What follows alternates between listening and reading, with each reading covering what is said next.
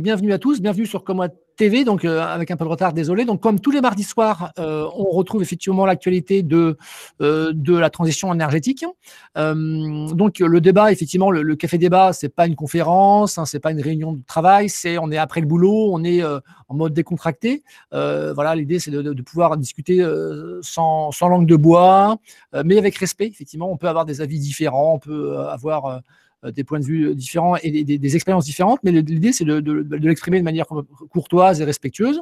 Euh, surtout sur les sujets qu'on va traiter ce soir, c'est le sujet du nucléaire, qui est toujours un petit peu un sujet un peu particulier, euh, que, je disais cet après-midi en préparant l'émission, que effectivement, c'est presque religieux. Quoi. Il y a des gens qui sont pour, des gens qui sont contre, un petit peu comme si est-ce que tu crois en Dieu ou pas? Et effectivement, et cette fois, c'est difficile d'aller dans la, rationalité. Donc, c'est pourtant ce qu'on va essayer de faire ce soir, d'essayer d'avancer de manière un peu constructive.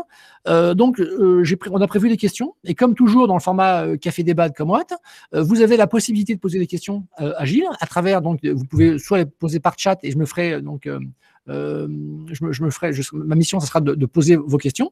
Ou vous pouvez si vous avez un son correct parce que j'insiste, parce que l'objectif, effectivement, c'est que derrière, on puisse relayer euh, euh, ce, live euh, sur, sur Spotify et sur, en, format podcast. Donc, le son est très important pour nous, plus que l'image. donc, du coup, si vous avez un son correct, vous pouvez prendre, effectivement, désactiver votre micro et poser une question directement à, Gilles dans les règles de la courtoisie de, du café débat. Donc, ce soir, donc j'ai prévu des questions. Je pense que vous en avez aussi. donc, dans un premier temps, donc il y a Gilles qui va se présenter. Ensuite, on va parler du nucléaire, les avantages, inconvénients, des énergies renouvelables, avantages, inconvénients. Et après, on fera une synthèse effectivement sur euh, quel monde énergétique on imagine et comment ces, euh, ces deux challengers vont, vont, vont se disputer effectivement ce, parcours, cette transition, et comment on y arrive de manière euh, constructive et efficace. Donc Gilles, je vais vous laisser la parole pour vous présenter. Je vous à peu près 3-4 minutes. Vous présentez d'abord euh, vous, qui êtes-vous, euh, quelle est votre expérience, quels sont vos domaines, voilà, d'où vous venez, ce que vous avez fait très rapidement, et après, quelle, est votre activité aujourd'hui principale, ce que vous faites comme voilà, votre expertise, vous l'avez en quoi, et après on pourra commencer sur le, sujet du nucléaire qui est notre plat de résistance. Le micro est coupé. C'est une précaution que je prends toujours pour éviter d'embêter les autres quand j'ai du bruit derrière moi. Euh, donc je disais, euh, cette fois en on, merci euh, Grégory d'avoir organisé ce débat et merci pour effectivement ce, préalable sur les modalités de la discussion que j'apprécie aussi. je, constate que c'est très difficile sur les réseaux sociaux d'avoir des débats qui sont courtois parce que comme on a très peu de, place pour s'exprimer, ben, on a tendance à simplifier et ce qui rend le débat difficile et manichéen.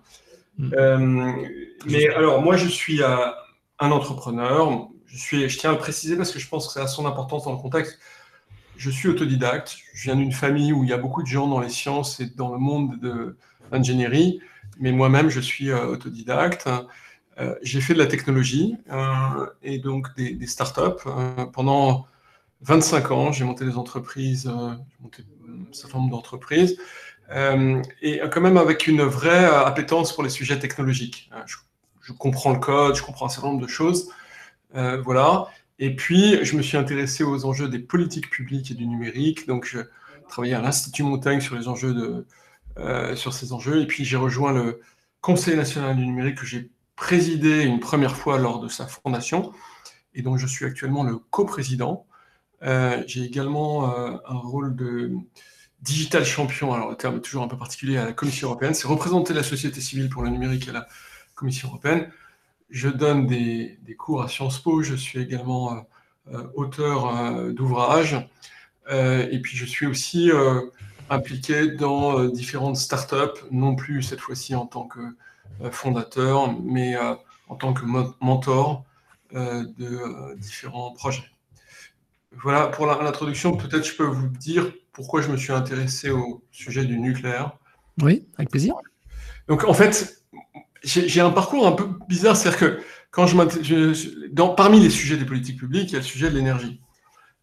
et la transcription du sujet de l'énergie dans le monde du numérique, ça s'appelle les smart grids. Et donc, euh, je suis allé dans beaucoup de conférences, un peu dans le monde entier d'ailleurs, euh, où ce sujet a été évoqué de près ou de loin. Et euh, j'ai participé à une journée sur ce sujet il y a maintenant 4 ans, je crois, dans une conférence assez, une conférence globale qui s'appelle le Smart City Forum. et, j'ai un certain nombre d'acteurs présentaient l'état de l'art en matière de, smart grid. Je ne vais pas rentrer dans le sujet des smart grid, mais je pense que en deux mots, l'idée c'est de piloter non plus l'offre, mais de piloter la demande. et c'est évidemment important quand on a du mal à piloter l'offre avec les, ENR. E et j'ai beaucoup euh, cru dans, ce modèle euh, parce que euh, la technologie permet a priori de faire des choses assez exceptionnelles comme chose toute bête, de piloter évidemment les ballons d'eau chaude. On a les mm. tarifs bleus en France qui, permettent de faire ce genre de choses. Mais au-delà de ça, d'aller vers ce concept qu'on appelle le foisonnement, c'est-à-dire de dire il y a toujours quelque part de l'énergie, soit stockée, soit euh, piloté euh, dans, du parti de la demande. Et donc j'ai beaucoup regardé ce modèle. J'ai pas mal travaillé avec des acteurs comme Siemens, Schneider euh, et d'autres là-dessus. Et, je suis ma conclusion, mais qui je suis prêt à discuter, c'est que ça ne marche pas. Pour l'instant, c'est quelque chose qui est un, concept paper. et ça n'a pas été normé. D'ailleurs, au sein de la commission, j'ai essayé de travailler avec des groupes de travail qui essaient de normaliser ça. Euh, et, donc, je pense que, et encore une fois, je, ne demande qu'à challenger cette idée, je pense qu'en fonction de l'urgence climatique telle qu'elle existe aujourd'hui, c'est-à-dire avec vraiment une, échéance qui se compte désormais en, années, on a un problème, euh, je dirais, euh, d'arriver à faire se rejoindre l'état de l'art avec cette urgence. Et je pense que c'est plus facile de résoudre l'enjeu avec des sujets qui, qui préexistent, entre autres le nucléaire, euh, que de faire marcher euh, les smart grids. Euh, je peux développer si vous voulez, mais je pense que non, non, mais ok, ok, ok. Non, mais voilà, effectivement, c'est intéressant de voir un petit peu votre chemin. C'est effectivement, vous vous n'êtes pas un professionnel de l'énergie, vous êtes un citoyen qui est curieux, autodidacte, qui s'intéresse à plein de sujets, et donc vous avez euh, traité ce sujet-là comme vous avez traité, traité le, tata, le sujet des data. Et je comprends effectivement ce cheminement, euh, donc qui, qui, qui, est intéressant. Donc effectivement, je vous propose de, de, de prendre le plan que, que je vous propose, de commencer par dire voilà pour vous par rapport. alors première question, c'est pourquoi est-il, euh, d'après vous, avant de parler du nucléaire, pourquoi il est si difficile en France d'avoir un débat serein et objectif autour du nucléaire? Qu'est-ce qui fait que c'est toujours euh, presque une question religieuse Tu es pour, tu es contre, c'est comme tu es gauche ou droite. Et on a l'impression que les, gens qui rentrent en réunion, ils n'ont pas forcément envie de changer d'opinion, ils veulent juste convaincre les autres et qu'il n'y a pas vraiment d'échange, de construction, de, de, pensée un peu plus complexe que, l'aspect manichéen que vous évoquiez tout à l'heure. D'après vous, pourquoi c'est si difficile de parler du nucléaire en France? Alors, moi, moi j'ai une réponse qui est très loin de notre sujet, mais euh, qui, est finalement la mienne. Je me suis posé cette question parce que c'est vrai sur beaucoup de sujets. Euh, par exemple, dans mes sujets qui sont euh, le sujet du numérique, il y a beaucoup de désaccords fondamentaux, par exemple sur l'utilisation des données. certains qui sont plutôt pro-innovation vont considérer que ce n'est pas un problème de stocker les données aux États-Unis, ou sur le sujet de l'identité électronique, considèrent que l'État n'a pas nous ficher, nous identifier pour certains, pour d'autres, c'est un enjeu de productivité de l'État et de démocratie. Euh, voilà, et, ces débats sont très virulents, très brutaux. Moi, la raison, enfin, ce que je crois, hein, pour m'être posé beaucoup cette question, c'est que il y a une certaine forme d'élitisme de la décision publique. C'est-à-dire que ce sont des décisions qui sont concentrées auprès de peu de personnes euh, et euh, on n'a pas réussi à créer euh, une forme de... En fait, je pense que on a une déliquescence, d'ailleurs c'est ce que je tweetais encore ce matin, euh, du sujet de l'université. On a abandonné l'université. Et donc, on a les grandes écoles, qui est vraiment, je pense, la quintessence de ce qui peut exister en matière d'élitisme.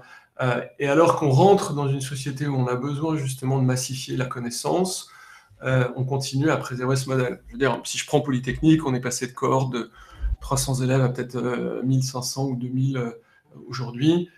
si je, fais la comparaison avec, je ne sais pas, la London School of Economics ou le, Cambridge ou Oxford, c'est sans commune mesure la capacité de massification de, de, ces écoles.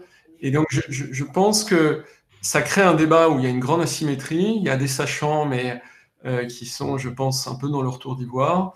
Et puis, de l'autre côté, il y a des gens qui ont des connaissances extrêmement variées sur le sujet et qui ont une double frustration, ceux de ne pas disposer forcément de, la connaissance technique hein, pour certains d'entre eux, ou pour d'autres de ne pas disposer du, vernis social et des diplômes en particulier qui leur permettent d'avoir une légitimité spontanée. Euh, voilà, et tout ça crée beaucoup de frustration. Euh, c'est une des analyses qui peuvent exister à cet égard. Alors, il y, a Vincent qui veut vous poser une question. Alors, je ne sais pas si Vincent veut poser une question par écrit ou en, en posant la question avec son micro. Vincent? Ah, peut-être le chat. Ah, oui. Pardon, oui, euh, j'ai fait une fausse manip. Je ne connaissais pas le logiciel et j'ai appuyé sur la main, c'est ça Ah, c'est pas... désolé, désolé, désolé. D'accord, désolé. C'est pas grave, Ok, pardon, Gilles. Très bien. Donc, du coup, on va, on va enchaîner rapidement sur euh, bah, le, nucléaire. Donc, vous, euh, voilà, le nucléaire. Alors, effectivement, donc, la France a choisi le nucléaire il, y a, il, y a, une cinquantaine d'années. On a, on a construit, on est leader mondial maintenant du, de cette technologie. effectivement, il y a 50 ans, c'était, il y a il y a eu un match qui a eu lieu entre le nucléaire et les énergies renouvelables. On a même interviewé des gens qui euh, ont fait partie de, l'équipe qui avait fait le benchmark. Et donc, c'était assez objectif. C'était vraiment, il n'y avait pas, euh, pas beaucoup de questions. Le nucléaire, elle a emporté facilement parce que c'était ce qu'on maîtrisait le mieux. C'était plus facile. Il y a 50 ans, les énergies renouvelables étaient très, très chères avec plein de, plein de problèmes qui, ont été résolus depuis. Euh, maintenant, la question, c'est qu'on arrive à la fin d'un cycle où effectivement ces centrales nucléaires ont été construites. Et là, la question qui se pose, c'est, OK, euh, maintenant, elles arrivent en fin de vie, soit on les rafistole euh, pour les prolonger un petit peu, mais de toute manière, il faudra en construire de nouvelles. Donc, est-ce qu'on reconstruit est-ce qu'on repart sur un parc de 75% pour, pouvoir les renouveler toutes Ou alors, on essaye d'essayer de, autre chose? Est-ce que les, énergies renouvelables vont progresser?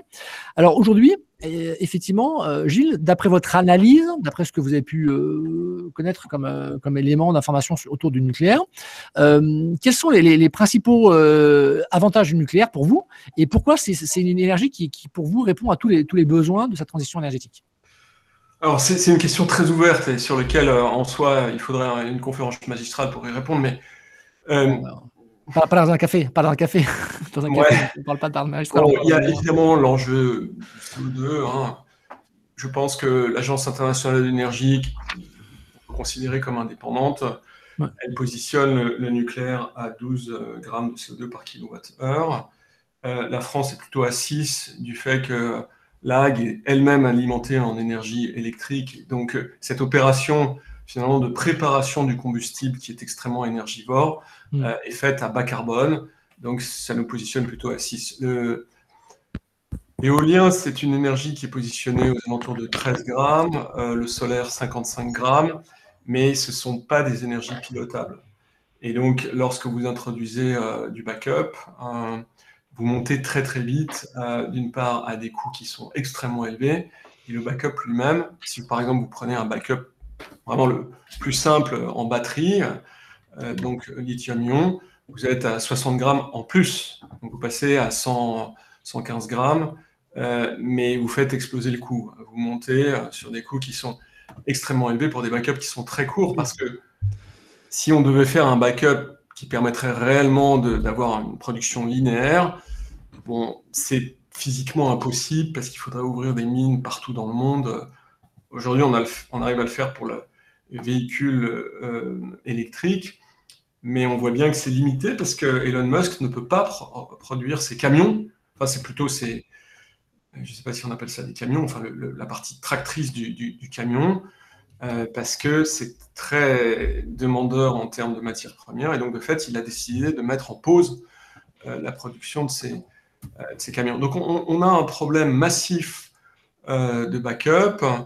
Et euh, pour l'instant, les alternatives existantes, à savoir euh, l'hydrogène, on, voit, on a des limites et il est difficile de dire si c'est des limites physiques ou des limites d'ingénierie. Et je dois dire que j'ai beaucoup investigué ça. Je n'arrive pas à trancher entre les deux. Vraisemblablement, on va faire des, découvertes dans ce domaine, mais pour le moment, si on se sert de l'hydrogène en, en, backup, les meilleurs coûts qu'on a, c'est plutôt aux alentours de 240 dollars c'est très élevé. 240 dollars, pourquoi? Par, par mégawattheure? Oui, par mégawattheure. Pour le stockage? Oui, euh, le stockage en, hydrogène. Et les steps, il y a un problème d'acceptation sociale des steps et de géographie. C'est-à-dire que les endroits où on peut mettre des steps, donc des barrages à deux bassins, euh, sont euh, limités. On a deux steps en France qui sont enfin un step qui est inachevé, et puis on, on a le, barrage de, de Sivins, tristement célèbre, qui montre que l'acceptation sociale est, difficile mmh. euh, des, nouveaux barrages.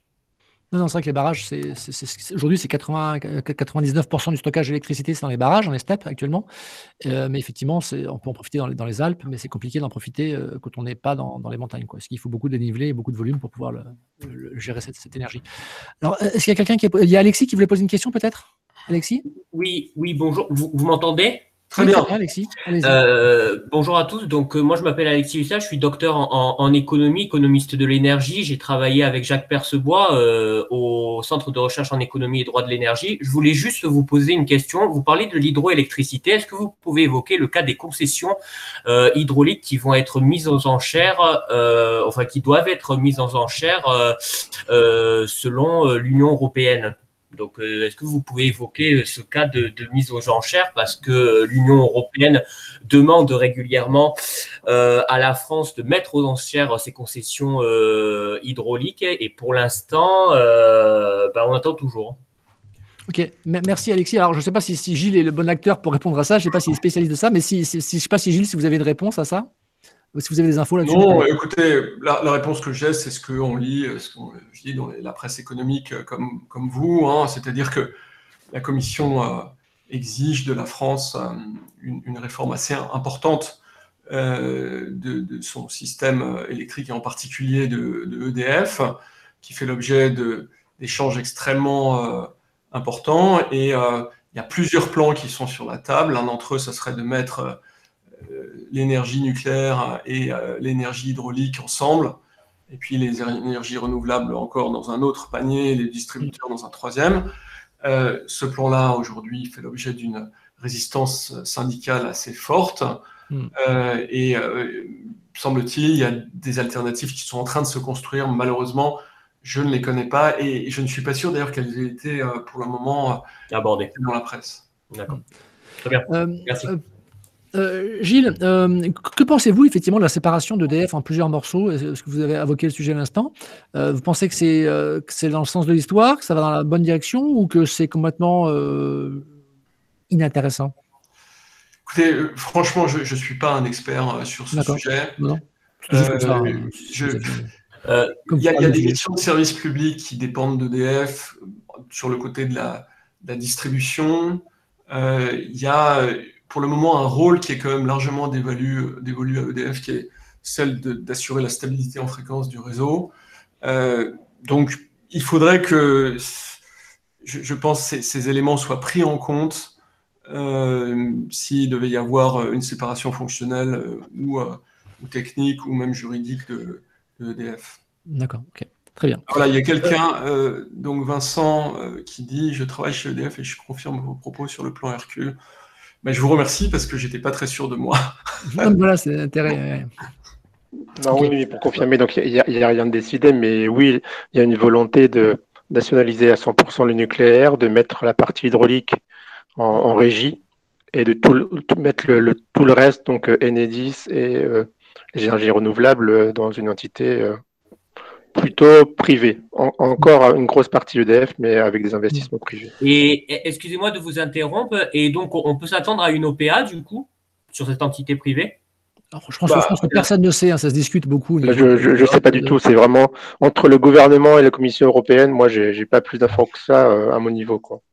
Mais ça fait, ça fait des mois et des mois que ça traîne et, et ça va encore continuer. Oui, c'est clair. Non, non, c'est un sujet un peu délicat. Alors après, il faut comprendre un petit peu le, nerf de la guerre, pourquoi on en est là. C'est qu'effectivement, aujourd'hui, EDF euh, e a des frais fixes qui sont colossaux effectivement, qu'une centrale nucléaire produise de l'énergie ou qu'elle n'en produise pas, euh, ça coûte le même prix à peu près. Alors que, effectivement, si les Français avancent sur la transition énergétique, c'est-à-dire qu'ils réduisent leur consommation, ou qu'ils font l'autoconsommation, ou qu'ils font de l'autoconsommation collective, ça va réduire donc le besoin d'énergie nucléaire. Donc EDF va se retrouver avec les mêmes coûts et avec des recettes de plus en plus faibles, parce qu'effectivement, les gens vont, soit économiser, soit, soit produire leur énergie. Et ce qui fait, c'est qu'une entreprise qui a les mêmes coûts, mais qui a les recettes qui, baissent, bah, ça fait monter leur prix moyen, Et quand on a un prix moyen qui monte, on va être obligé de vendre plus cher. C'est ce qui s'est passé. L'an passé, l'énergie électrique a pris 10% chez les particuliers et ça va continuer. Euh, donc, ce qui se passe, c'est que EDF là a fermé euh, Fessenheim. Donc, ça va. Donc, Fessenheim produisait avant de l'énergie, donc ça rapportait de l'argent. Maintenant, ça en coûte et ça n'en produit plus. Donc, et dans 5 ans, on va avoir 5-6 centrales nucléaires qui sont fermées. Euh, et donc, ça veut dire qu'on va avoir des coûts, que EDF va avoir des coûts qui vont encore augmenter par rapport à aujourd'hui et des recettes qui vont encore baisser. Sachant que EDF est aujourd'hui endetté à plus de 40 milliards euh, sur différentes euh, estimations. Donc, on se dit que, effectivement, aujourd'hui, si j'étais financier chez EDF, je dirais la transition énergétique, c'est pas bon pour moi parce que euh, bah, c'est un cercle vicieux où bah, chaque année qui passe, chaque fois, plus on avance vite dans la transition énergétique et plus ça me coûte cher, moi, en tant que en tant que directeur financier d'EDF. C'est pour ça que le, poste a été un peu, un peu compliqué. Il y a même eu des démissions du directeur financier.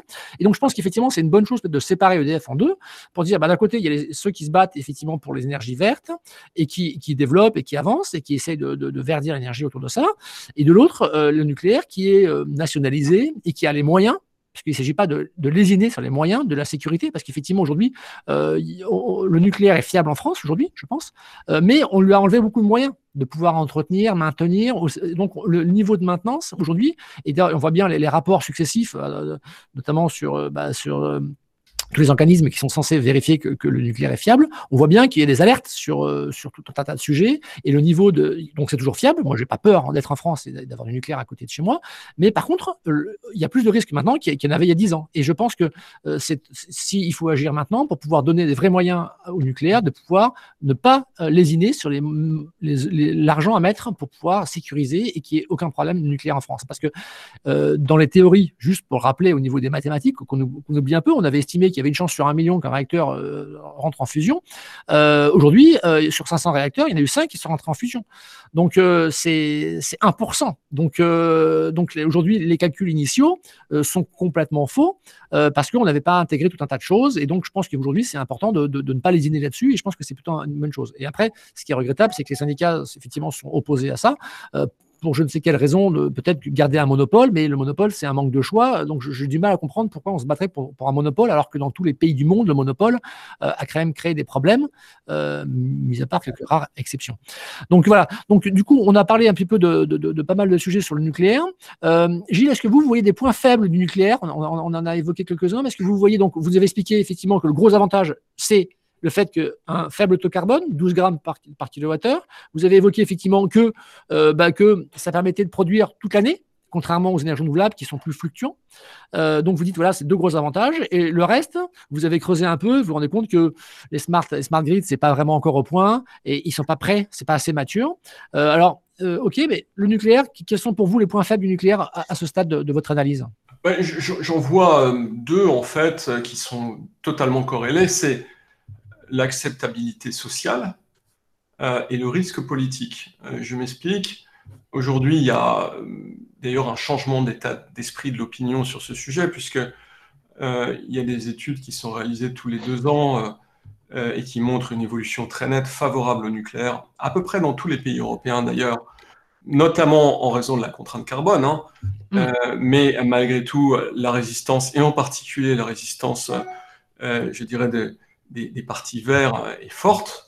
Donc ça, c'est un sujet. Et ça induit un risque politique. Je m'explique. Si vous prenez euh, Point, euh, le coût de production de Inkey Point, c'est à peu près 113 euros, 93 pounds, je crois.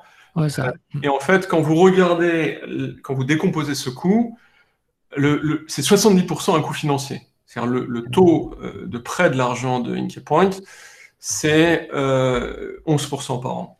Donc si vous mettez 9, euh, 8 euh, ans à produire, c'est démesurément les, financiers que vous payez.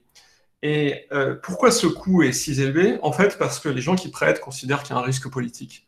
C'est-à-dire qu'une alternance peut faire en sorte qu'on leur dit, bah, écoutez, vous arrêtez tout, quoi qu'il en coûte, et c'est comme ça, et vous remballez, puis vous prenez votre risque avec vous.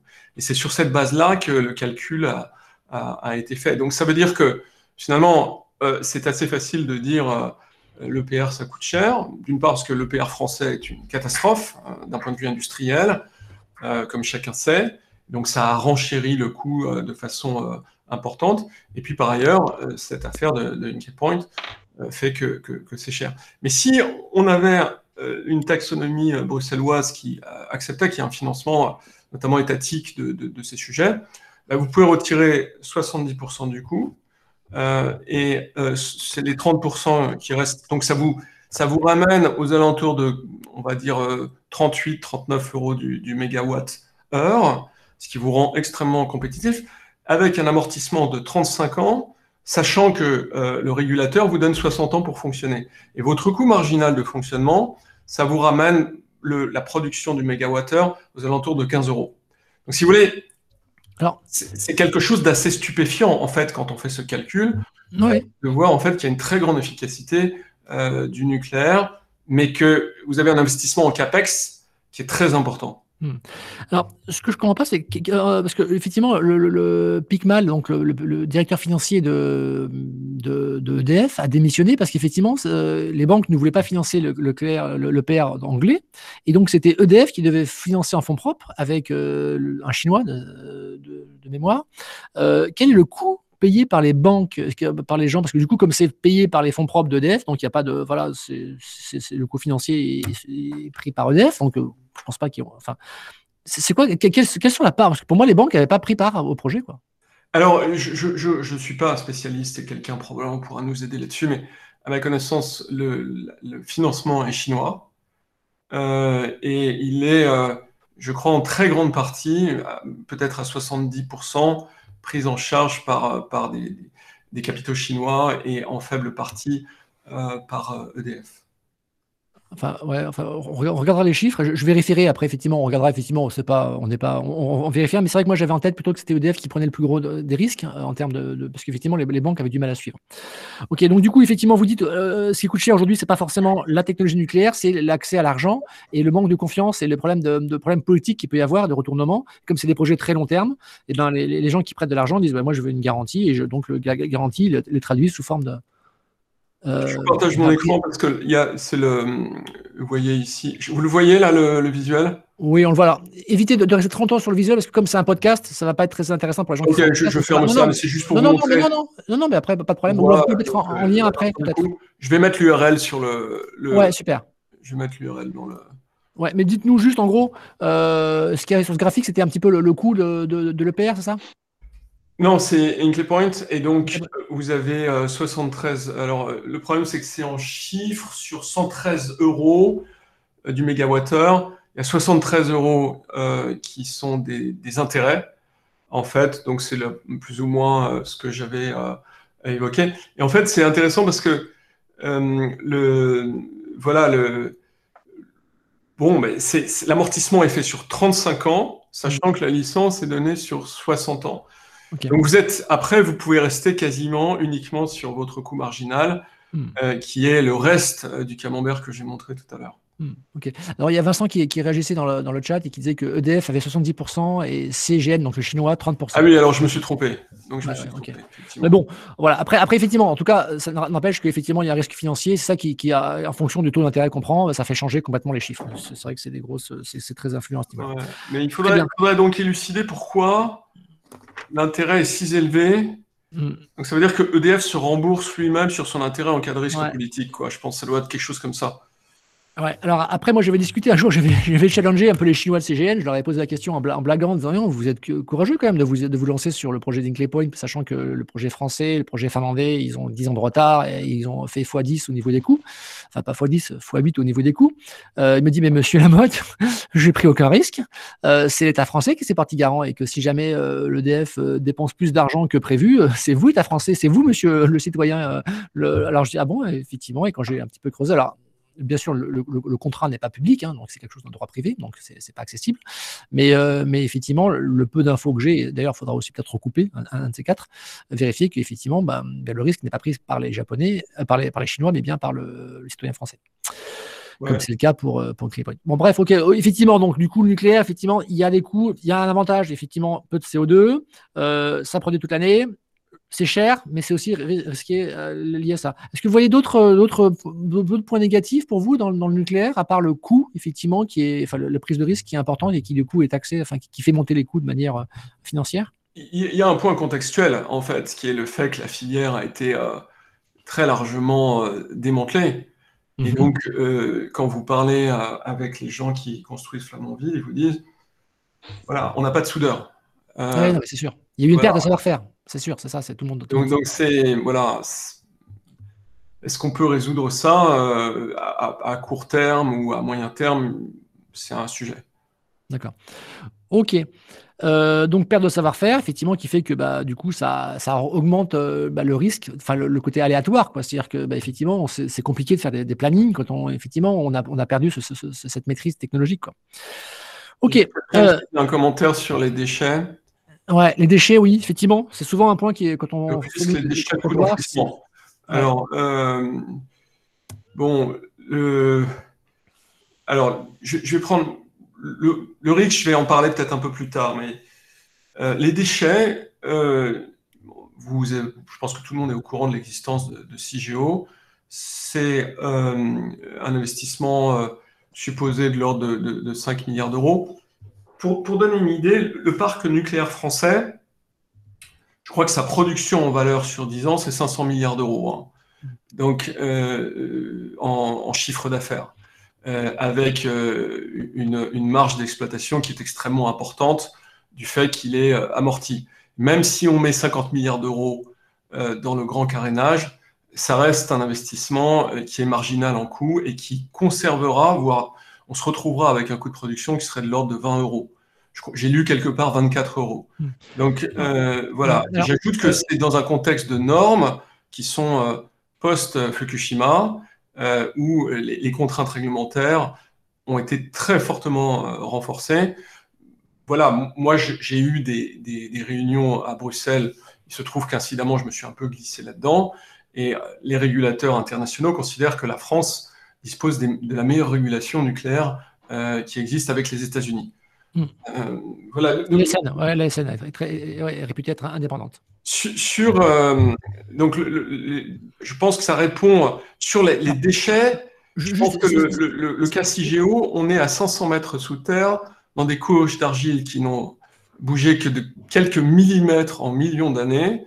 Euh, et euh, si on était dans un cas d'une explosion qui serait d'une force très supérieure à, celle qui a existé à, à Tchernobyl, ça ne serait pas ressenti en surface. Euh, et c'est pour ça d'ailleurs qu'on va aussi profond.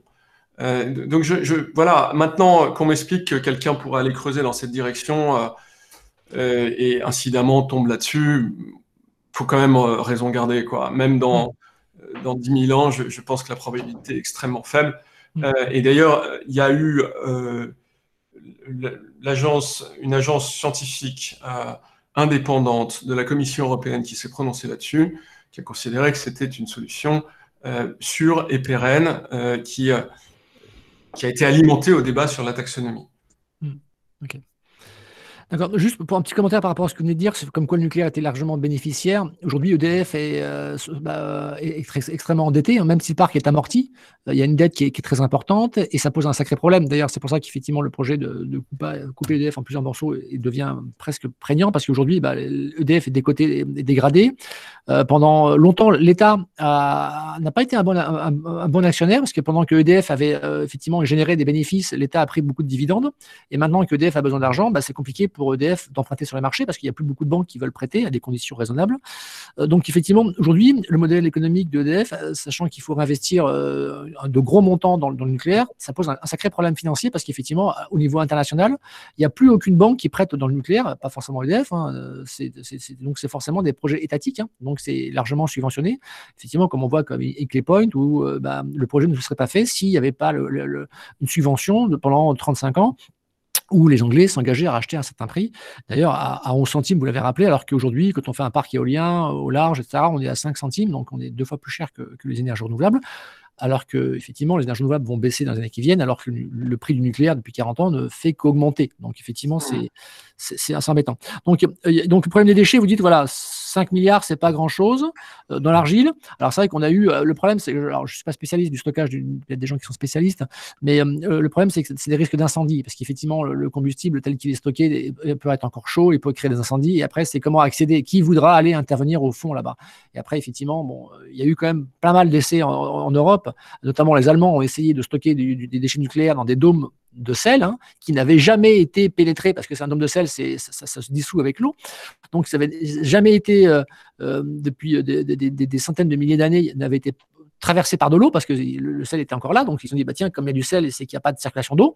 Et effectivement, en faisant les, forages, ils ont, ils ont fracturé le, dôme de sel et euh, bah, l'eau s'est fini par s'infiltrer et les barils de, déchets nucléaires euh, flottaient dans, de l'eau salée. Donc euh, imaginez en termes de corrosion ce que ça peut faire. Donc il y a eu un traumatisme autour de ça parce qu'il a fallu évacuer tout ça avec des flux qui étaient à moitié percés. Donc c'était quand même le cauchemar. Donc l'idée, c'est effectivement, c'est pouvoir intervenir et donc l'orientation évolue régulièrement. mais c'est vrai que quand on regarde le prix, effectivement, même si c'est pas 5 milliards, mais 10 milliards ou 20 milliards par rapport à, ce qu'on a produit comme richesse avec le nucléaire depuis 40 ans, euh, ça paraît être le, faible. Mais c'est cette acceptation sociale qui, est compliquée à, accepter et surtout l'incertitude, parce qu'effectivement, on ne sait pas trop comment ça va se passer dans les années qui viennent. Ok. Euh, le risque, euh, effectivement, il y a des questions dans, le chat là sur risque d'un avion qui se scratch. qui... Je peux répondre peut-être à ça parce que encore une fois, moi je ne suis pas un spécialiste de tous ces sujets, mais, La, particularité des couches argileuses, et s'il y a des géologues parmi nous. Euh, moi je suis géologue, moi. Je suis géologue. Ah, mais très bien, il n'y a pas d'eau dedans. Euh, donc c'est quand il y a de l'eau, mais elle circule, elle circule à faible vitesse. Oui. Euh, et cette couche qui est, je crois, particulièrement épaisse, a été choisie notamment pour son, sa capacité d'étanchéité du matériau lorsque euh, on traite les déchets nucléaires afin de les stocker, la chose que l'on fait, c'est que on les isole les uns des autres justement en fonction de leur criticité, c'est-à-dire du risque qu'ils ont d'emballement. Et donc l'idée, c'est d'être très largement en dessous de ce seuil de criticité euh, dans tous les cas. Et si il devait y avoir un incendie, l'idée c'est pas d'intervenir, c'est de se dire que vous êtes dans une situation où vous n'avez plus besoin d'intervenir parce que c'est tellement loin de tout risque euh, de contamination que ça n'est pas euh, nécessaire. Je, pense que c'est important de le dire parce que c'est les choix qui ont, qui ont, prévalu à ça. Donc absence de criticité, absence euh, d'érosion et absence de besoin d'intervention. Je, crois que la loi actuellement impose qu'on puisse intervenir. c'est réversible, je crois que la, la réversibilité, effectivement, est une des conditions de la loi, mais c'est conçu pour faire en sorte que si euh, un des scénarios catastrophes que certains films d'anticipation nous décrivent euh, venait à arriver, malgré tout, on, euh, puisse préserver ce qu'il y a en surface. D'accord. ok. les risques, parce que vous voyez quelques risques avec le nucléaire actuel, on en a parlé déjà rapidement. Les autres risques que les déchets, le risque sur l'accident d'un avion qui se sur une centrale, est-ce que pour vous, c'est quelque chose qui, est probable? Est-ce que c'est -ce un risque qu'il faut, qu'il faut couvrir absolument? Oui, d'ailleurs, c'est un des enjeux de, de l'EPR. Hein. c'est effectivement d'avoir une double coque, euh, de faire en sorte que Beaucoup plus fiable, on limite ces, ces, risques-là. Je pense que le risque absolu euh, n'existe pas. Euh, mais j'observe que les incidents de, de, catégorie 4 ne sont plus survenus en France depuis, je crois, 12 ans.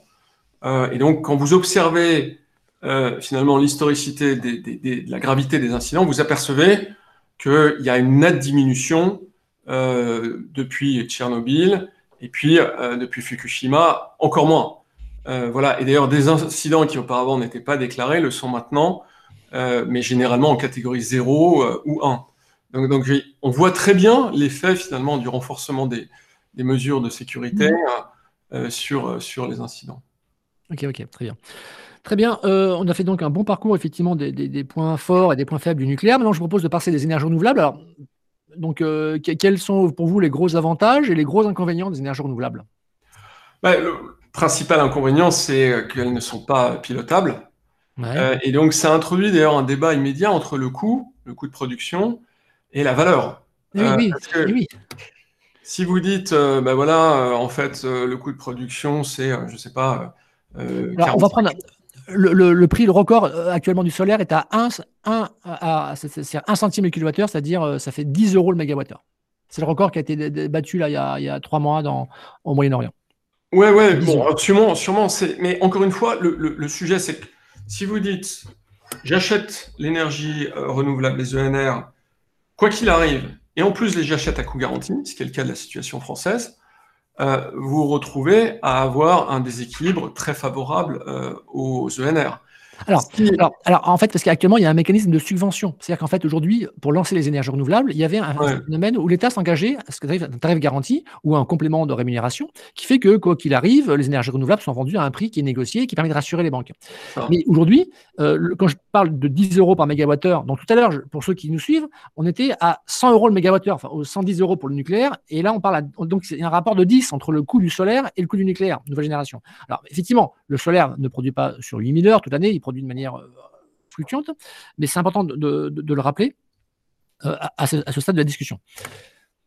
Oui, mais encore une fois, euh, aujourd'hui, la plupart des, enfin, à ma connaissance, tous les contrats d'ailleurs sont à prix garanti, à condition d'achat garanti. Non, non, non, non. Aujourd'hui, excusez-moi de vous contredire, mais là, aujourd'hui, on rentre dans une période qui s'appelle les PPA, corporate, dans oui, effectivement. Depuis deux semaines.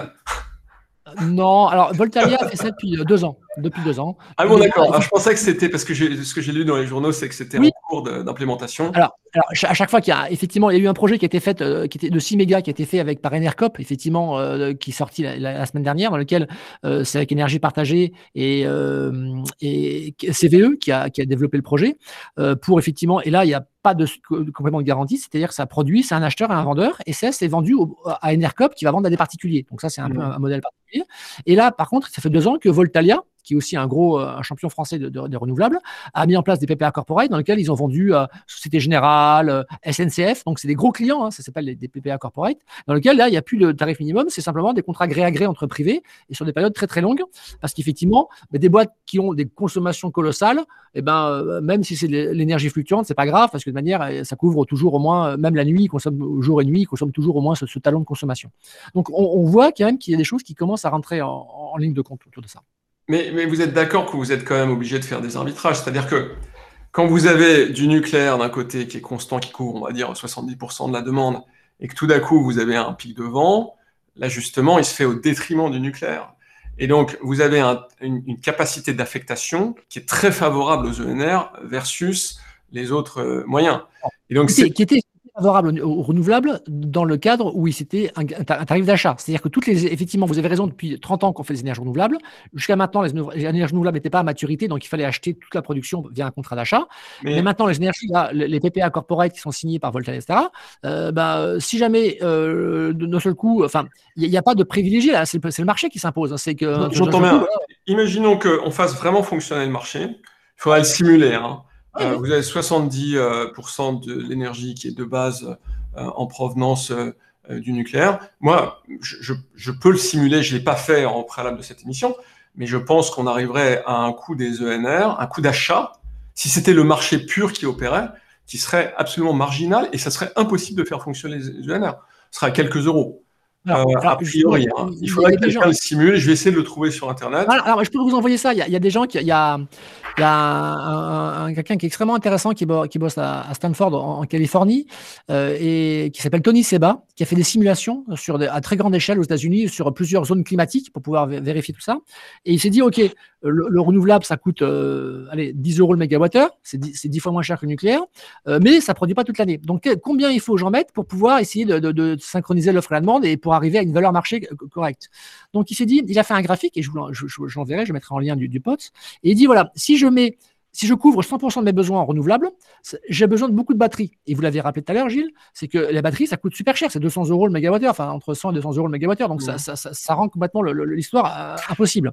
Et donc, euh, si je mets 100% de ma consommation production d'énergie sur un an, euh, ça veut dire qu'il faut que je mette beaucoup de batteries, parce qu'effectivement, euh, il y a quand même une fluctuation importante.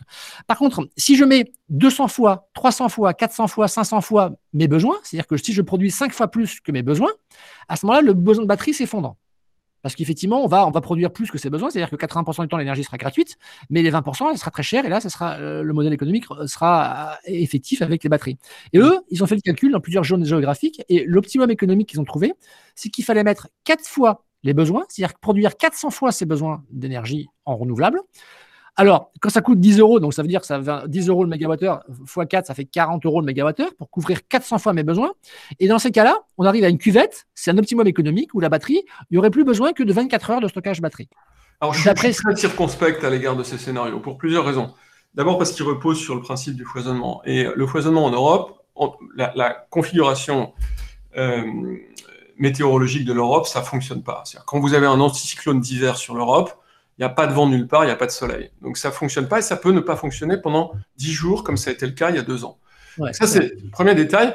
Et le coût économique, on est en train de le voir d'ailleurs avec euh, les blackouts aux États-Unis, euh, d'une journée de production perdue parce que vous n'avez pas d'électricité, ça se compte en points de PIB. C'est considérable. Donc euh, je suis très réservé. Puis la deuxième chose, c'est que votre modèle ne tient pas compte de l'infrastructure de transport de l'énergie, celle-ci n'étant pas comptabilisée dans le prix d'achat. Donc aujourd'hui, vous savez que le, raccordement au réseau, il est pris en charge par une facture différente sur votre une ligne différente sur vos factures d'électricité. Et donc, ça, il faudrait l'introduire dans, le coût. Si vous faites des euh, mécanismes. Les, énergies renouvelables intègrent le, coût de raccordement dans leur prix. Hein. Quand je vous donne le prix, euh, les énergies renouvelables.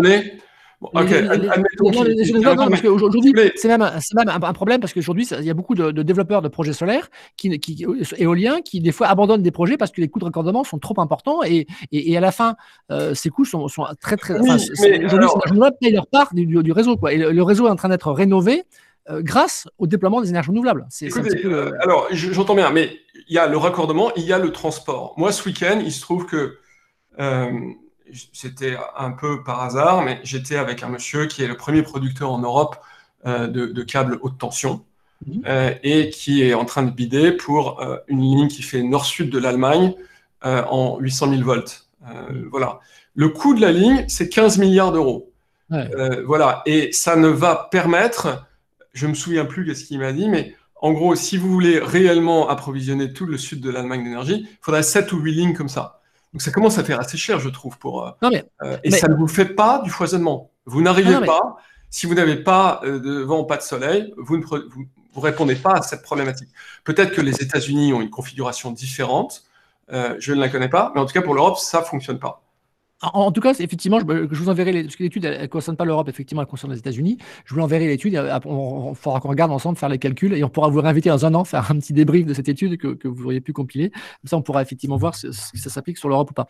Mais effectivement, après, euh, les, Allemands ont plein d'avantages. Effectivement, euh, mettre les énergies renouvelables d'un côté et la consommation de l'autre, c'est enfin, du bon sens d'essayer de produire à l'endroit où on consomme. Parce que c'est vrai que s'il faut taper des, lignes à haute tension et en termes d'acceptation sociale, euh, aujourd'hui, vous savez combien, pour le PR, on a dû faire des lignes à haute tension. Euh, ce qu'on appelle les, euh, les, coûts pour faire accepter aux communes euh, les travaux ont été aussi chers que le coût du travaux eux-mêmes. C'est-à-dire qu'on a dû payer autant de piscines, de patinoires et de jardins de, City Park que ça a coûté de lignes. Donc, c'est-à-dire qu'aujourd'hui, il n'y a plus aucun territoire qui veut des lignes à haute tension. Donc, par, définition, quand vous avez un système qui est granulaire, vous avez beaucoup plus de transport que quand vous avez un, un système qui repose, comme en France, sur des tranches nucléaires je ne sais pas combien il y a de sites nucléaires en France, il y a 54 tranches. Euh, il doit y avoir une trentaine de, centrales mm. euh, voilà, qui sont réparties de façon assez homogène sur le territoire. Je pense que c'est optimal en matière de, euh, de, lignes, sachant que ça limite les lignes très haute tension. et quand vous avez un petit parc d'éoliennes, vous êtes obligé de mettre des systèmes intermédiaires qui sont très consommateurs en matière première et, et qui nécessitent malgré tout de mettre des lignes. Mm. Hmm, ok.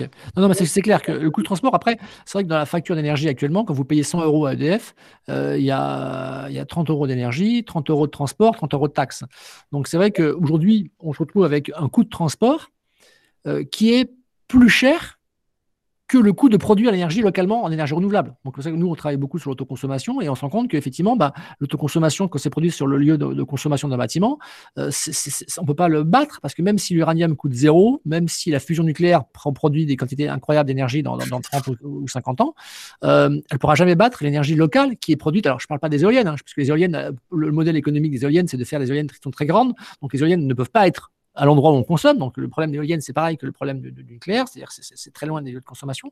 Mais l'autoconsommation solaire, euh, lui, peut être produit. Et on, comment vous imaginez que euh, les énergies centralisées, qu'elles soient nucléaires, charbon, gaz ou, même éoliennes, euh, puissent rivaliser avec une production en autoconsommation sur le toit d'un bâtiment? Moi, moi, si vous voulez, c'est très clair. Hein. Je, je, le dis et je le redis. Je pense que le nucléaire, dans un contexte normal, est bien moins cher que les énergies, les ENR, pour deux raisons. D'abord parce que, comme on l'a expliqué, le coût financier déséquilibre le modèle. Le fait qu'on soit, on ait une filière qui se soit désagrégée fait qu'on a construit un prototype à coût extrêmement élevé. Euh, mais probablement qu'on serait capable de produire des, des, des, EPR aux alentours de 2 milliards d'euros. Euh, et euh, dans ce contexte-là, on serait sur des coûts de l'énergie qui seraient probablement de l'ordre de 15, 20, 25 euros du mégawattheure. Et ça n'a rien à voir. Le coût de l'énergie non pilotable est marginal pour moi, encore une fois, parce que vous, avez, quand vous avez besoin de l'énergie, eh bien, c'est là où l'énergie coûte cher, en fait, entre guillemets. Et le problème que vous avez, c'est que le taux, le taux d'usage d'une éolienne, ça doit être aux alentours de 23%, le solaire, c'est 15%. Euh, et donc, si euh, réellement euh, vous, vous, mettez ça face au marché, c'est 15% de temps où vous avez de l'énergie, c'est pas forcément le moment où vous avez de la demande, et donc vous vous retrouvez à avoir des amortissements qui sont impossibles à faire sur les ENR, là où l'énergie pilotable, elle est tout à fait amortissable. Donc je suis je pense qu'il faudrait faire le calcul et je vais m'atteler à le faire parce que je pense que c'est nécessaire d'essayer de comprendre mhm. ce qui se passe. Mais je pense que les deltas réels euh, de, de, de, filières en dehors des enjeux euh, politiques et des enjeux d'acceptation sont incomparablement en faveur du nucléaire dans un rapport euh, vraiment très significatif. Même si ça coûte de 1 à 10 même avec une énergie qui coûte 10 fois plus cher, vous considérez, parce que enfin, justement l'étude que je vous disais, que je vous disais dont je parlais tout à l'heure, on, produit 3 ou 4 fois ses besoins, donc on arriverait à 30 ou 40 euros enfin, en, 2021, aujourd'hui, cette année. Hein. Si vous avez pas de foisonnement sur l'Europe, ça ne marche pas. Ça ne marche pas. C'est-à-dire que vous pouvez bien avoir 5 fois la production totale euh, de la consommation. Donc qui couvre 80% du temps. Ça ne fonctionne pas et vous devez avoir un backup thermique. Alors, pas forcément thermique. Il y a aussi la biomasse qui est capable effectivement de pouvoir euh, stocker l'énergie euh, du gaz qui, vient de la méthanisation, euh, tout ce qui est déchets agricoles, tout ce qui est donc qui permet effectivement de stocker ce gaz, qui serait uniquement brûlé au moment où il y en avait besoin, c'est-à-dire dans les 20% du temps. Ensuite, il y a toute la mobilité électrique parce qu'aujourd'hui, euh, je ne sais pas si vous avez regardé les roadmaps de mobilité électrique, euh, ah c'est colossal. Hein. C'est-à-dire, c'est des, millions de voitures qui arriveront sur les routes dans, très peu de temps. Donc, euh, imaginez ces, batteries qui sont capables de, de rendre des services colossaux. Donc, c'est et, regardez les bâtiments aujourd'hui. Les bâtiments qu'on construit en 2020 sont beaucoup plus mieux, mieux isolés que ceux qu'on a connus il y a 20 ans exactement. Et donc, il y a une inertie thermique qui est, très forte et que quand un bâtiment euh, avec euh, des règles de construction de 2021 est construit, il n'a pas besoin de chauffer jour et nuit. Il a besoin de chauffer une fois tous les jours, une heure ou deux maximum, voire tous les deux jours, voire des bâtiments euh, qui sont, parce qu'aujourd'hui on a une grosse sensibilité électrique parce qu'on a des passoires thermiques, mais construisez un parc comme la norme Passive House, comme on retrouve en Autriche et en Allemagne, c'est des maisons qui n'ont même plus de chauffage, qui sont super bien isolées, et donc le besoin électrique en pointe, il est, très faible, et le peu de la pointe est, couvert par, soit des batteries de voiture, soit et ça c'est des, des, scénarios qui rentrent, qui sont assez faciles à rentrer aujourd'hui. Hein. Ah, euh, là, on a un peu déplacé le débat. Je veux bien rentrer sur le scénario négawatt. Pour tout vous dire, à un moment, moi, je, me suis beaucoup intéressé de ça suite à une rencontre avec euh, l'un des fondateurs de cette association, Thierry Salomon, qui m'a présenté son modèle. Euh, et je vais vous dire, ce modèle ne marche pas, il ne fonctionne pas. Il ne fonctionne pas parce que il, est en termes de proportionnalité, il ne fonctionne pas. Je vais vous donner juste un exemple. Le mhm. scénario négawatt repose sur euh, un, nombre de rénovations de logements de 780 000 par an. Oui. Voilà. Moi, je connais assez bien ça puisque je donne un coup de main euh, à, à l'État en fait pour réfléchir à comment est-ce qu'on peut utiliser le machine learning pour faire de la rénovation. Voilà. En tirant le modèle, mais vraiment de façon extrêmement forte, ah on va arriver à 240 000 euh, logements par an.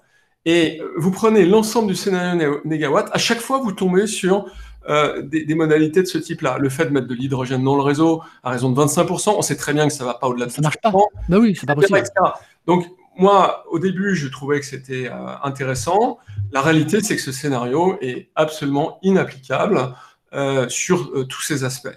Et au-delà de ça, il fait porter une contrainte sociale sur les gens qui, je pense, sera inacceptable. Quand vous voyez que vous demandez aux gens de réduire de 90 à 80 km/h leur vitesse sur les routes, ils se révoltent il y a bien des aspects sur les températures de chauffage, sur plein d'aspects, euh, sur lesquels je, pense que euh, ça sera perçu comme du totalitarisme euh, par beaucoup de gens. Donc, moi, je considère que ce scénario est nul et non avenu pour le dire comme je le pense. Non, mais je suis tout à fait d'accord avec vous. Moi, moi j'étais adhérent de Negawatt. j'ai beaucoup discuté avec eux, avec Marc Gélisca et avec Thierry Salomon. Effectivement, eux, c'est d'abord sobriété, hein, sobriété, deux, efficacité, et vraiment, en troisième troisième, vraiment, vraiment, si on n'a pas le choix, on, produit des énergies renouvelables. Donc, ce qui est un peu dommage, c'est qu'effectivement, c'est un discours assez intégriste et que les gens n'ont pas aujourd'hui envie d'avoir effectivement des gens qui leur filent des leçons, qui leur disent mais un pull, mes machines, arrête de climatiser ta maison. je pense que c'est quelque chose qui ne passe pas. donc, du coup, mais mais il n'y a, a, pas que Negawatt en France qui réfléchit à la transition énergétique. il y a des gens qui bossent sur les objets connectés. Il y a des gens qui bossent sur les objets connectés. Il y a des gens qui, travaillent sur la mobilité électrique, effectivement, dans lequel les, voitures électriques vont pouvoir effectivement rendre des services au réseau. Euh, et ce sera un prix c'est un rapport qui a été pris. Effectivement, les voitures ne vont pas donner gratuitement le, mais vous avez, je ne sais pas si vous avez vu aujourd'hui, ce week-end, euh, il y a eu des prix négatifs en, Belgique. Avec, euh, avec euh, en une heure et demie, le prix est passé de moins 500 euros à plus 1500 euros. Enfin, c'était complètement hallucinant. Et on imagine bien que là, une batterie, même ceux qui avaient une voiture électrique, qui, auraient pu délivrer le service, ils auraient gagné beaucoup d'argent à mettre leur voiture au service du réseau. Écoutez, alors moi, ça, je peux en parler puisque c'est vraiment ce qu'on appelle les smart grids et que je me suis beaucoup intéressé à ça, notamment à Bruxelles. Euh, les smart grids, ça ne marche pas. C'est-à-dire que vous avez des tests de, smart city euh, en Chine en particulier où euh, on a mis du véhicule électrique et on essaie d'équilibrer le réseau avec ça. vous avez des coûts de, de, contrôle en fréquence qui sont considérables. Vous avez des, des coûts de mutation de l'énergie, d'énergie qui continue à énergie alternative, qui compliquent beaucoup la, la, nature euh, du réseau. Vous consommez en courant alternatif, vous avez du stockage en, énergie euh, euh, continue, et vous n'arrivez pas à stabiliser le réseau. Vous n'arrivez pas à stabiliser le réseau. Je vous ai dit tout à l'heure que moi, je viens de là, je viens de cette expérience-là, je l'ai beaucoup observé. Je connais assez bien ce que font un certain nombre d'acteurs chinois euh, sur ce sujet, dont Huawei. J'ai rencontré les équipes qui s'occupent euh, de faire des smart grids. Je pense que c'est un scénario intéressant, mais on est actuellement dans la recherche. On a besoin de solutions qui sont directement implémentables. C'est-à-dire que pour moi, des, systèmes d'équilibrage de réseau avec des véhicules électriques, c'est une perspective plutôt minimum 2035, plutôt 2040. Donc, ce pas des scénarios sur lesquels on peut travailler aujourd'hui face à l'urgence climatique. Alors, mais aujourd'hui, il y a quand même l'ADEME qui a fait une étude qui montrait qu'il était possible d'avoir. Il n'y a pas de gens qui font du numérique à l'ADEME. Excusez-moi, je me suis permis de vous ah. interrompre. Excusez-moi, mais je connais bien ce scénario. Je suis fondamentalement en désaccord avec ce scénario. Et RTE aussi. Le, RTE. scénario sur les énergies, sur l'impact euh, du, du, numérique, ce sont des scénarios qui ne sont pas solides. Et je sais que je vais me faire beaucoup d'ennemis. Je ne sais pas s'ils sont ici. Je l'ai déjà dit, je me suis exprimé là-dessus. Je suis prêt d'ailleurs à en débattre euh, Très bien. Euh, parce que là-dessus, moi je travaille là-dessus à l'Institut Montaigne. C'est sur ce mhm. sujet que je travaille. Mhm. Euh, et, je peux vous dire, ces scénarios sont contestables. Donc vous contestez le scénario de l'ADEME et vous contestez aussi le scénario de RTE, parce que RTE vient de sortir il y a un mois une étude disant qu'on pouvait être à 100% énergie renouvelable. Alors je ne l'ai pas lu et c'est un tort, mais j'ai pas eu le temps de le faire. Non, non, mais euh, RTE, donc effectivement, il y a des études qui s'empilent. Il y a aussi bon, euh, voilà, tout un tas de, personnes qui. Alors après, c'est vrai qu'il y a beaucoup d'enjeux hein, derrière. Euh, excusez-moi, au niveau timing, il est 19h31. On a commencé un peu en retard. Est-ce que je peux me permettre de, décaler un petit peu la fin de la. On, on finit à 35 Ça vous va? Ça marche, super. Impeccable. Ça vous va à tout le monde? Ok. Euh, l'idée, c'est de finir effectivement pas, trop tard. Donc effectivement, donc il y a ces études qui arrivent. Donc effectivement, c'est compliqué, c'est pas, pas facile pour les gens. Euh, déjà pour les experts de l'énergie, c'est compliqué de comprendre ces études qui sont très très longues et très très euh, ambitieuses. Donc il y a RTE qui est arrivé à ces conclusions-là. Il y a l'ADEME également. et vous, quel est effectivement la critique que vous dites, effectivement, il n'y a personne qui connaît le digital à l'ADEME et du coup, bon, ça, ça, serait bien qu'ils intègrent un peu des compétences du digital pour pouvoir faire des modèles qui sont qui intègrent les technologies actuelles. Est-ce que vous ne trouvez pas qu'il manque un petit peu de, quand on regarde effectivement ce qui se passe au niveau de, de toujours de, ceux, qui font des prévisions, hein, qui sont surtout des gens qui viennent euh, des, acteurs historiques, euh, l'absence de compétences sur la partie digitale, notamment d'objets connectés, parce qu'il y a des objets connectés, vous en avez parlé, vous en avez parlé tout à l'heure, effectivement, un cumulus électrique, il y en a 15 millions en France, on peut les piloter, ça permettrait, alors pas, ça pourrait pas permettre de déplacer sur une semaine une consommation d'énergie, ou nous, sur entre deux saisons, mais euh, d'un jour à l'autre, euh, ça pourrait effectivement permettre de pouvoir stocker l'énergie. Alors, que, que pensez-vous de la place du digital et des objets connectés dans leur rôle de pouvoir. Alors, une voiture autonome une voiture électrique est un objet connecté comme un autre, mais il n'y a pas que lui. Il y a aussi des, systèmes de froid, des systèmes de, congélateurs, il y a des systèmes de, de chauffage. En fait, j'ai poussé, euh, quand je le pouvais, à la DGNR, à la commission, euh, l'idée de créer effectivement une norme de pilotage euh, qui soit indoor-outdoor, c'est-à-dire avant ou après le compteur électrique, euh, et qui permettrait de, piloter tout. C'est-à-dire que vous avez deux lumières dans le plafond, quand vous êtes en peak load, vous en éteignez une, par exemple. vous avez un, chargeur de, téléphone mobile, potentiellement, vous pouvez faire en sorte qu'il charge deux fois moins vite. évidemment, les trucs très capacitifs comme les ballons d'eau chaude, vous pouvez les arrêter. Voilà. C'est le métier, c'est ce qu'on fait tous les jours. On a, on a 23 000 clients qui font ça. D'un point de vue technologique, on peut définir une norme pour faire ce genre de choses. Puis après, quand vous rentrez dans le détail, vous apercevez que euh, les grands opérateurs, enfin plutôt constructeurs d'équipements, euh, ne veulent pas rentrer là-dedans. Et puis que vous avez des enjeux de globalisation de marché, vous avez euh, la norme Energy Star aux États-Unis qui intègre des dimensions de ce type-là. Et en fait, dans la mesure où ce sont des marchés qui sont relativement globalisés, vous n'avez pas à faire sortir quelque chose sur, sur ces sujets. Moi, j'ai passé cinq ans à discuter de ces sujets à la commission, et je peux vous dire que ça n'existera pas. Euh, le, nous, nous, comme moi, on est la preuve vivante que ça existe, parce que nous, on développe des objets connectés, du big data, du machine learning, pour apprendre ce que les gens consomment, comment les gens vont consommer les prochaines 24 heures, et déplacer leur consommation pour que leur consommation corresponde avec le moment où l'énergie est la moins chère, c'est-à-dire l'énergie solaire, ou alors que, euh, que, est-ce qu'elle est la moins chère sur le réseau grâce à, la, facturation dynamique. Donc nous, effectivement, aujourd'hui, on n'a pas, on pas d'aide, on n'a pas de subvention sur notre technologie. Il y a des aides sur le solaire, mais pas sur notre technologie d'objets connectés. Mais il y a une vraie création de valeur à ce niveau-là et qui est aujourd'hui sous-payée. Mais c'est vrai que c'est, on en est à 23 000 clients sur 35 millions de compteurs. On est vraiment au tout début. Mais c'est vrai donc vous connaissez très bien ce que je, je viens d'évoquer. Moi, je trouve ça génial. Hein il n'y a pas besoin des gros, il a pas besoin des gros pour y aller. On n'a pas besoin d'avoir des gros euh, du 440 pour faire ça. si vous voulez, moi j'en ai parlé à j'en ai parlé à Jean-Pascal Tricoire, à Jean-Bernard Lévy, à, tous les patrons de grandes entreprises euh, énergétiques qui m'ont tout dit ah ouais, ce serait super, il faudrait qu'il y ait quelqu'un pour euh, nous mettre tous d'accord. Voilà, et, j'ai d'ailleurs rencontré aussi le, CEO de, Siemens en son temps. Voilà, mais si vous voulez, c'est une initiative euh, qui est morné parce qu'il euh, il y a des intérêts qui sont extrêmement divergents sur ce sujet. Et ça, ça n'ôte rien à la valeur de ce que vous faites par ailleurs. Mais je me dis déjà, il n'y a pas besoin forcément des grands groupes pour le faire. C'est-à-dire que si vous... voulez avoir un effet de levier fort, si vous voulez qu'on passe d'un modèle qui est basé sur. Notamment si, si vous voulez qu'on développe le modèle ENR, il faut piloter la demande. Euh, c'est ce que vous faites. Je veux dire, modestement, sur 23 000 clients. Et, vous voyez bien que vous n'entendez pas parler d'une euh, réglementation de la Commission européenne qui vous permettrait de scaler ce que vous faites à très très grande échelle pour l'instant. Alors, ce que fait la, réglementation européenne, c'est qu'elle incite notamment à la facturation dynamique. C'est-à-dire qu'elle incite effectivement. Bien sûr. du, coup, mais, qu'ils le font. Hein. Oui, mais ça, fait longtemps qu'ils le font, mais ça fait que deux mois, trois mois maintenant qu'il y a, il y a Barry qui s'est lancé en France, qui fait la facturation dynamique et qui s'est lancé. Il y a Leclerc qui se lance en septembre et tous les autres vont se lancer à partir de janvier l'an prochain. Donc du coup, euh, moi je préfère une réglementation qui pousse effectivement à mettre en place des phénomènes euh, comme la facturation dynamique, qui derrière fait que la technologie devient un, levier intéressant et attractif pour le marché, plutôt que de subventionner une technologie comme on a fait à tort dans le, dans, dans le solaire. On a mis et après les gens ne voulaient plus de solaire, ils voulaient des subventions, ils voulaient des pour mettre des panneaux solaires. Donc c'est bien les aides parce qu'il faut lancer un marché. Je dis pas qu'il en faut pas, c'est important. Mais après, quand ça devient, ça prend la première place et que les gens ensuite dans leur tête ils disent bah il y a pas de subvention donc j'achète pas de panneaux solaires, c'est quand même, euh, pour moi c'est un peu triste. Après, après vous avez un aspect économique. Hein. Si vous voulez un réseau dynamique, euh, c'est euh, un réseau qui est à reconstruire de façon de fond en comble. Et, si vous voulez, enfin moi, de ce que j'ai vu, hein, notamment à l'égard des véhicules électriques, euh, vous allez devoir restructurer le réseau de façon extrêmement forte. Je ne sais pas s'il y a des gens qui euh, travaillent sur... RTE Est-ce qu'il y a des gens de RTE parce que Alors, c'est plus on, a un très bon réseau.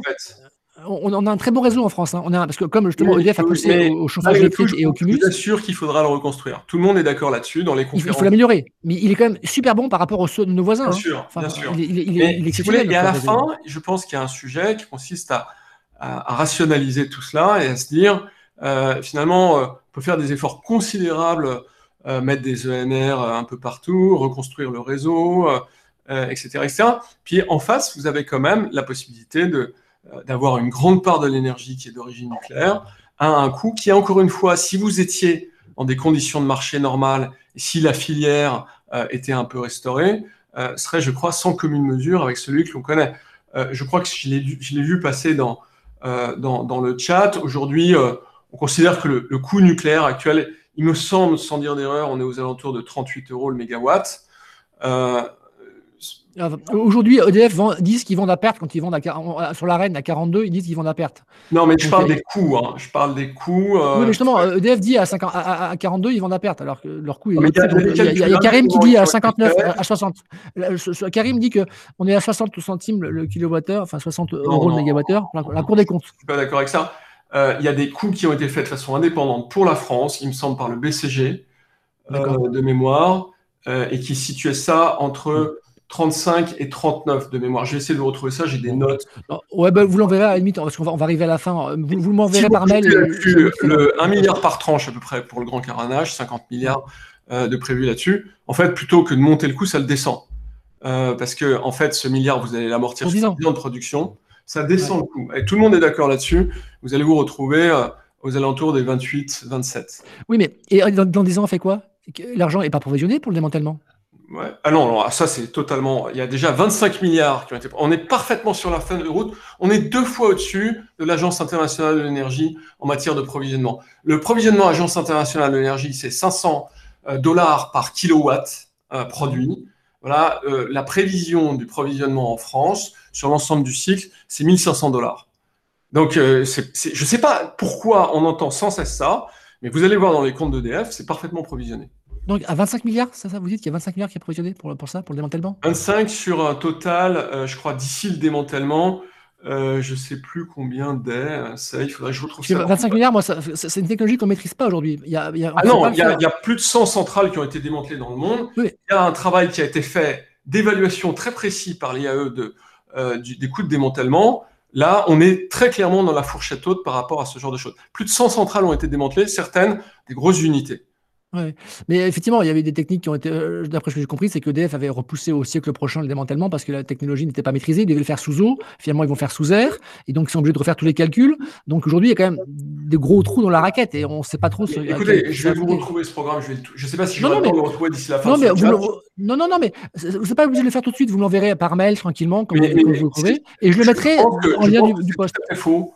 Euh, en fait. Euh, euh, Après, et donc, euh, les coûts de démantèlement sont. Euh, attendez. Bah, vous me mettrez par mail et je mettrai, je mettrai, je m'engage à le mettre dans le poste de, cette. Les gens qui verront le, podcast pourront le, lire sur ce lien. Parce qu'on arrive à la fin là, on va. J'ai encore une dernière question. Je vous laisse deux secondes. Dites-moi, Gilles. Ah, Gilles, on ne vous entend plus. Vous avez coupé le micro. Pardon. Le CDE a fait une analyse comparative des coûts de démantèlement. Je vais la mettre ici. Voilà. Et donc. Euh, D'accord, merci. C'est là. Et je vous disais. Euh, c'est 500, dollars par kilowattheure, donc c'est page 84 euh, là-dessus. Et c'est des chiffres qui sont deux à trois fois inférieurs à ceux effectivement provisionnés par EDF. Euh, à ce jour, 23 milliards se trouvent dans les comptes euh, d'EDF euh, aux fins de démanteler les centrales françaises. Alors, mais ce qu'il faut bien voir, c'est qu'aujourd'hui, les quelques centrales nucléaires qu'on a voulu démanteler en France, on est, on est à, le budget est dix fois supérieur à ce qu'on avait estimé et dix fois plus de temps. Bah, il y a des centrales nucléaires qui sont. 230 centrales nucléaires ont déjà été démantelées dans le monde. Ouais. Euh, qui ont permis de faire ces analyses de coûts. Vous trouverez dans le lien que je viens de vous Ok, ok bah merci, je, mettrai en lien. Alors, dernière question, effectivement, on est un peu en retard, c'est vrai, désolé. Euh, euh, Gilles, parmi toutes les, les, profondes vérités que vous, que, que, vous pensez avoir compris, voilà, je, je, suis sûr de ça, est-ce qu'il y en a une qui est peu partagée? À part le nucléaire, à part le nucléaire qui, qui est un sujet. Euh, est-ce en dehors du nucléaire Ouais, en, dehors de. Voilà, quelles sont vos convictions que vous avez et que vous dites à chaque fois, ouais, c'est bizarre, les gens, ils n'en ont pas conscience, ils ne le voient pas arriver, c'est pourtant énorme, ils ne le comprennent pas, et moi, je l'ai compris et j'en suis sûr à 100%.